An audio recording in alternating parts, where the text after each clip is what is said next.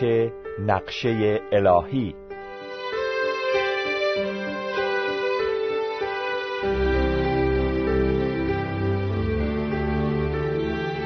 دوستان شنونده سلام. در برنامه قبل که خواندن فصل نهم کتاب درک نقشه الهی رو به پایان رسوندم دیدیم که اراده خدا برای هر فرد مسیحی اینه که پیوسته مجده نجات رو با گمشدگان در میون بگذاره از روح القدس پر باشه پاک و مقدس باشه شکرگزار باشه مطیع باشه و برای زحمت کشیدن آماده باشه در این برنامه خواندن فصل دهم کتاب درک نقشه الهی رو شروع می‌کنم. لطفا با دقت به دنباله برنامه گوش بدید. فصل دهم. نقشه مسافرت. وظیفه ناخدای کشتی این است که کشتی خود را با مهارت از بندری به بندر دیگر هدایت کند. مهمترین راهنمای او نقشه جغرافیایی است که اطلاعات لازم را در اختیار او می‌گذارد. با کمک نقشه می‌تواند مسیر خود را برای رسیدن به مقصد تعیین نماید. نقشه لازم برای مسافرت در زندگی مسیحی همانا کلام خداست کلام خدا شامل تمام حقایقی است که ما برای تعیین مسیر صحیح زندگی خود احتیاج داریم. در دو برنامه گذشته نکاتی که اراده سریح خدا را بیان می‌دارند شهر دادیم. اکنون می‌خواهیم توضیح دهیم که احکام و اصول کلام خدا چگونه می‌توانند ما را در کشف اراده خدا کمک کنند فرمایشات فرمانده. وقتی خدا می‌فرماید که کاری را انجام دهیم یا از انجام کاری خودداری کنیم خواه اصطلاح اراده خدا به کار رفته باشد یا نه باید بدانیم که خواست خدا همین است. وقتی خدا درباره موضوع به خصوصی به طور روشن سخن می‌گوید همین برای ما اراده خداست و راهنمای دیگری لازم نداریم بلکه فقط باید اطاعت کنیم. در کتاب مقدس صدها حکم وجود دارد که به زندگی ما مربوط می شود ما باید با فکر باز کتاب مقدس را بخوانیم و به این احکام مثبت و منفی یا امر و نهی ها توجه نماییم. ممکن است عده ایراد بگیرند و بگویند که اگر فکر خود را با قوانین و احکام مشغول سازیم طرز فکر شریعتی و قانونی خشک پیدا خواهیم کرد. صحیح است ولی کتاب مقدس نمی‌خواهد که ما فکرمان را با قوانین مشغول سازیم بلکه می‌خواهد فکرمان را به خداوند مشغول نماییم. هرچه بیشتر خداوند را بشناسیم و محبت کنیم بیشتر مایل خواهیم بود که رضایت او را جلب نماییم. چون خداوند به طور واضح به ما میفرماید که چه چیزی رضایت او را جلب می نماید سهلنگاری در این مورد کار احمقانه خواهد بود. خود خداوند میفرماید اگر مرا دوست دارید دستورهای مرا اطاعت خواهید کرد. انجیل یوحنا فصل چهاردهم آیه پونزده. بدیهی است که ما نمی‌توانیم تمام احکام او را در اینجا ذکر کنیم ولی می توانیم نشان دهیم که بعضی از این احکام چگونه در تصمیمات ما تأثیر می نماید. سپس خودمان می توانیم در موقع مطالعه کلام به احکام دیگر توجه نماییم. حالا به چند نمونه اشاره می شود. در اینجا نویسنده کتاب درک نقشه الهی می گوید گاهی عده از من سوال می کنند که اگر شخصی به آنها بدی کند چه عکس عملی باید نشان دهند؟ این اشخاص خودشان عقایدی دارند. مثلا بعضی به شبان کلیسا شکایت می‌کنند یا اینکه موضوع را به یکی از دوستان صمیمی طرف مقابل می‌گویند تا در حل مسئله کمک کند ولی غالبا طرز فکر انسانی باعث بقرنج تر شدن موضوع میگردد. وقتی روش الهی را در دست داریم چرا باید از روش های انسانی استفاده کنیم؟ عیسی به طور سریع فرمود اگر برادرت به تو بدی کند برو و با او در تنهایی درباره آن موضوع صحبت کن. اگر به سخن تو گوش دهد برادر خود را باز یافته ای. انجیل متا فصل هجدهم آیه 15 آیا توجه فرمودید؟ که خدا می‌گوید درباره مشکل خود اول با چه کسی صحبت کنید؟ با شخصی که نسبت به شما مرتکب خطا شده است. یعنی باید شما و او تنها باشید و هیچ کس دیگر حضور نداشته باشد.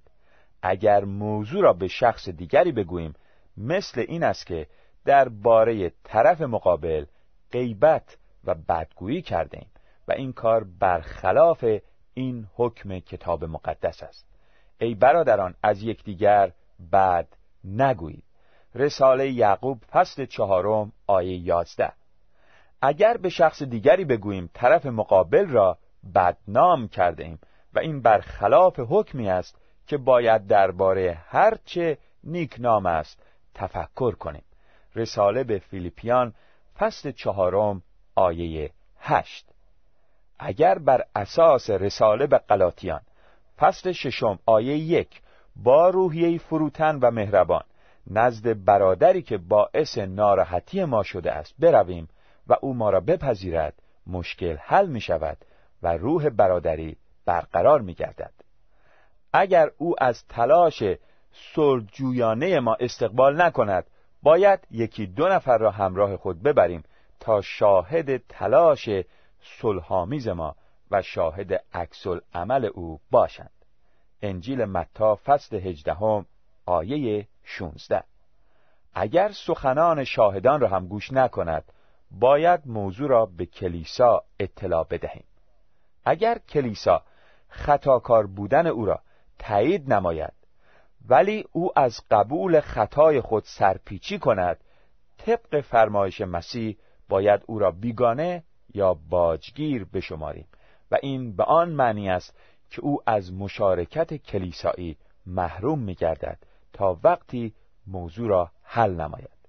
انجیل متا فصل هجدهم آیه 17 این روش الهی حل مشکلات باعث می شود که غیبت و بدگویی در کلیسا از بین برود و از نفاق و جدایی جلوگیری شود و افکار خصومت آمیز در میان مسیحیان تقلیل یابد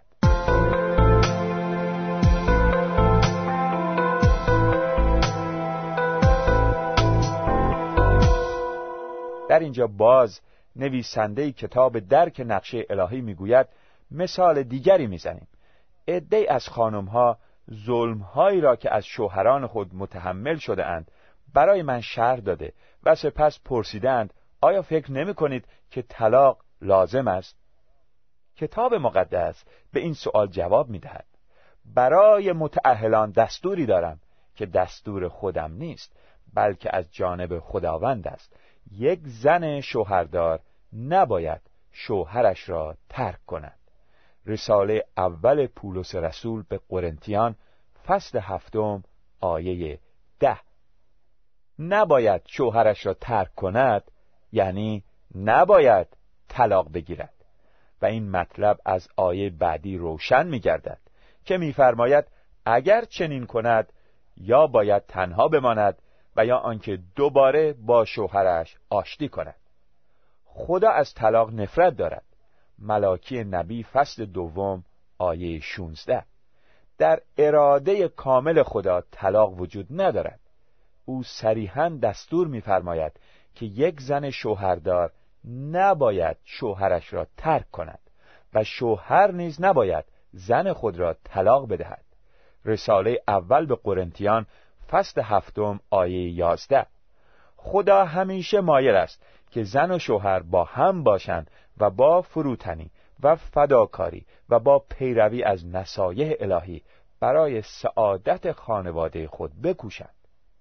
پس چرا پولس رسول از جدا شدن زن سخن می‌گوید و میفرماید اگر چنین کند یا باید تنها بماند و یا آنکه دوباره با شوهرش آشتی کند. اول قرنتیان فصل هفتم آیه یازده. علت این است که پولس می‌داند که عدهای ممکن است به بحانه های مختلف از اطاعت فرمایش مسیح خودداری کنند در این صورت اراده خدا برای آنها این است که یا مجرد بمانند یا با شوهر خود آشتی کنند. پولس در مورد زنا که طبق فرمایش مسیح در انجیل متا فصل پنجم آیه سی و دو می تواند علت طلاق باشد سخنی نمی‌گوید. همچنین روشن نمی سازد که اگر شخصی طلاق گرفته ولی همسرش با شخص دیگری ازدواج کرده باشد چون دیگر امکان آشتی وجود ندارد. چه باید کرد؟ ولی به طور روشن نشان می دهد که اگر متعهل هستیم و همسر ما زناکار نیست چه وظیفه‌ای داریم؟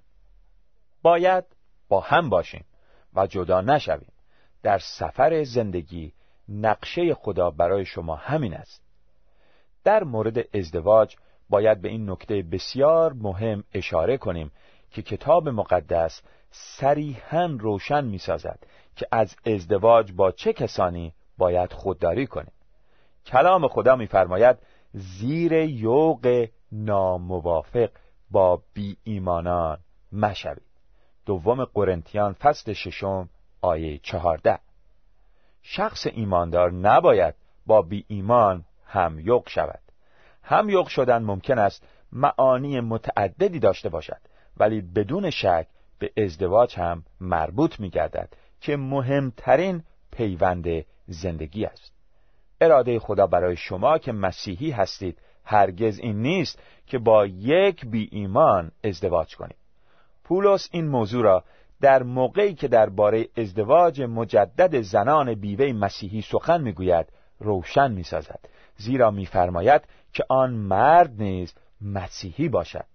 رساله اول به قرنتیان فصل هفتم آیه سی و نو. این اصل باید به جوانان کمک کند که تصمیم بگیرند با چه کسانی صمیمی شوند قرار ملاقات گذاشتن با بی ایمانان و بردن آنها به کلیسا به منظور اینکه آنها بتوانند بر اثر شنیدن کلام خدا نجات مسیح را بیابند کار بسیار خوبی است ولی اگر این قرار ملاقات برای منظوری که ذکر گردید نباشد ممکن است در آنان احساساتی به وجود آورد که بر اثر آن برخلاف کلام خدا با بی ایمان ازدواج کنند و از اراده خدا خارج شوند. از طرف دیگر نکات مثبت زیادی در کلام خدا وجود دارد که نشان می‌دهد با چه کسانی صمیمی شویم و با چه کسی ازدواج کنیم. در موقع مطالعه کتاب مقدس متوجه خواهیم شد که مردان و زنان ایماندار چه خصوصیاتی دارند. باید این خصوصیات را یادداشت کنیم و خودمان را با این معیارها بسنجیم نه با معیارهای انسانی. نویسنده کتاب درک نقشه الهی می‌گوید عده زیادی از من سوال کردند که وقتی کار خود را از دست می‌دهند بهتر است از حقوق زمان بیکاری که توسط دولت پرداخت میگردد استفاده کنند یا برای پیدا کردن کار جدیدی تلاش نمایند. کتاب مقدس در این مورد حکم سریحی دارد. هر کس نمی‌خواهد کار کند حق غذا خوردن هم ندارد. رساله دوم به تسالونیکیان فصل سوم آیه ده. اگر فرصت کار وجود دارد و انسان از سلامتی برخوردار است موظف است کار کند.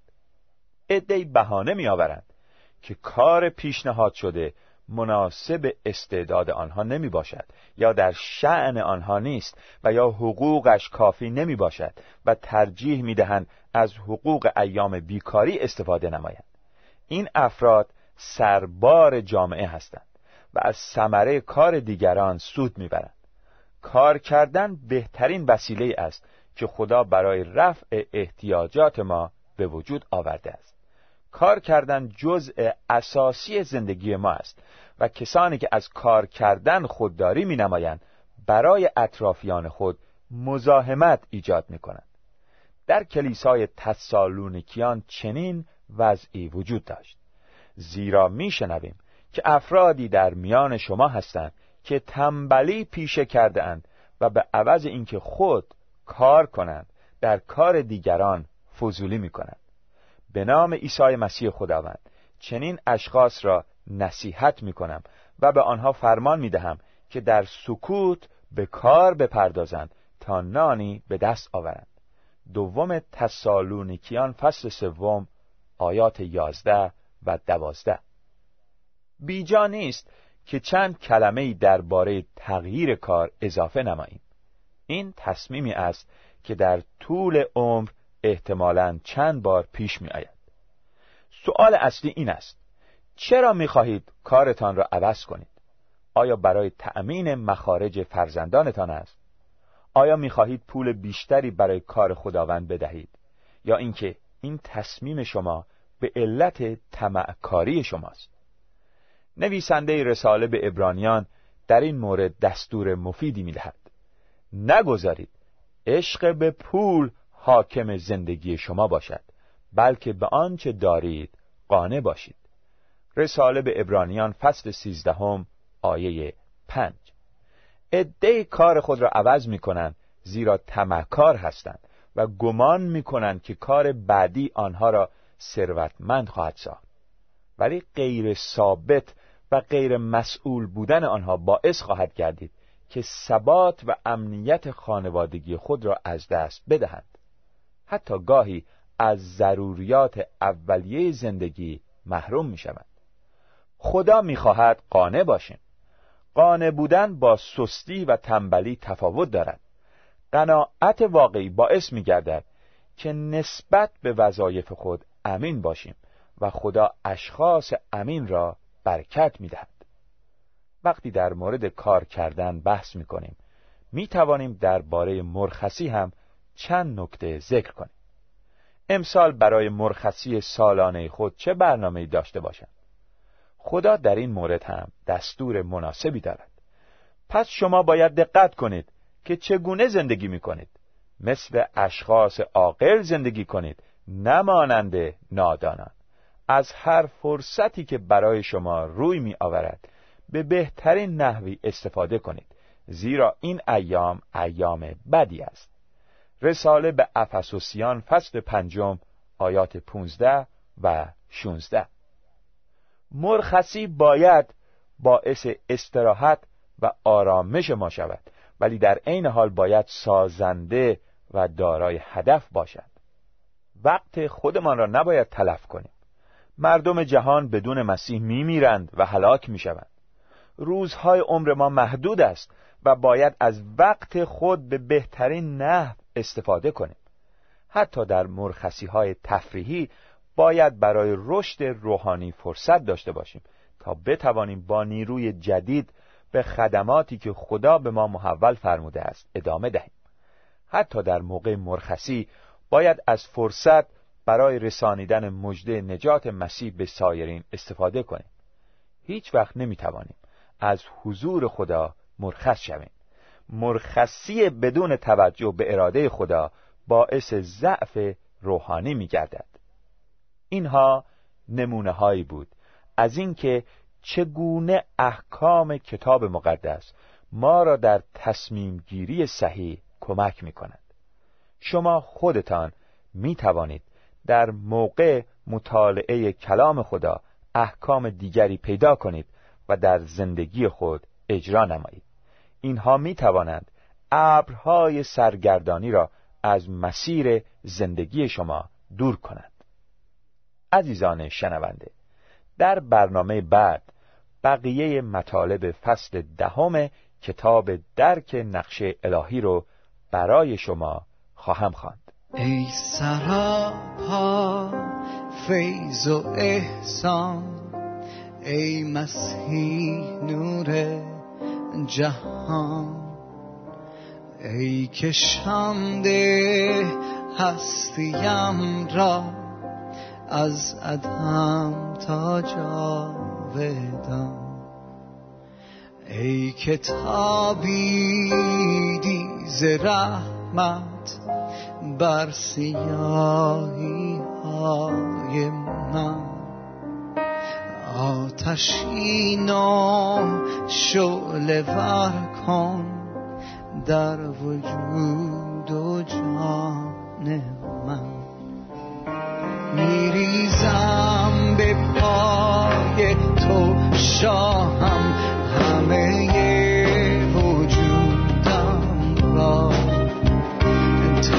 انسانی تازه برخیزد از حوز